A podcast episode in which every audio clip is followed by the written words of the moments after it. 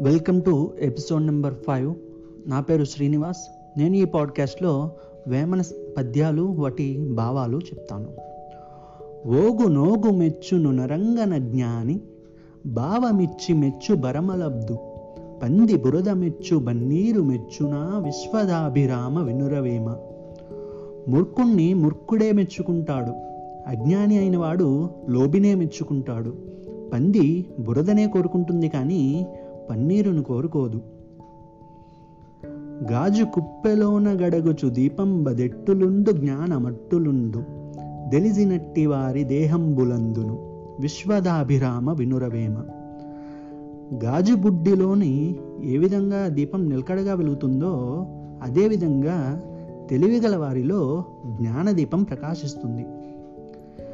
వేష భాషలెరిగి కాషాయ వస్త్రముల్ గట్టగనేని ముక్తిగలుగబోదు.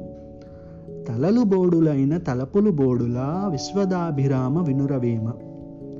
వేష భాషలు నేర్చుకొని కాషాయం బట్టలు కట్టినంత మాత్రాన మోక్షం రాదు. తలలు బోడి చేసినంత మాత్రాన అతను మనసు బోడి కాదు కదా. మృత్యుగుడికి పోయి ముడివెప్పునే కాని పొసగ స్వామి చూచి మ్రొక్కడతడు కుక్క ఇల్లు సొచ్చి కుండలు వెతుకదా విశ్వదాభిరామ వినురవేమ.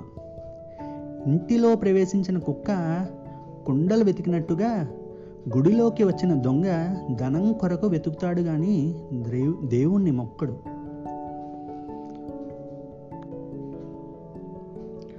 మాటలాడునొకటి మనసులోనునొకటి ఒడలి గుణము వేరే యోచన వేరే.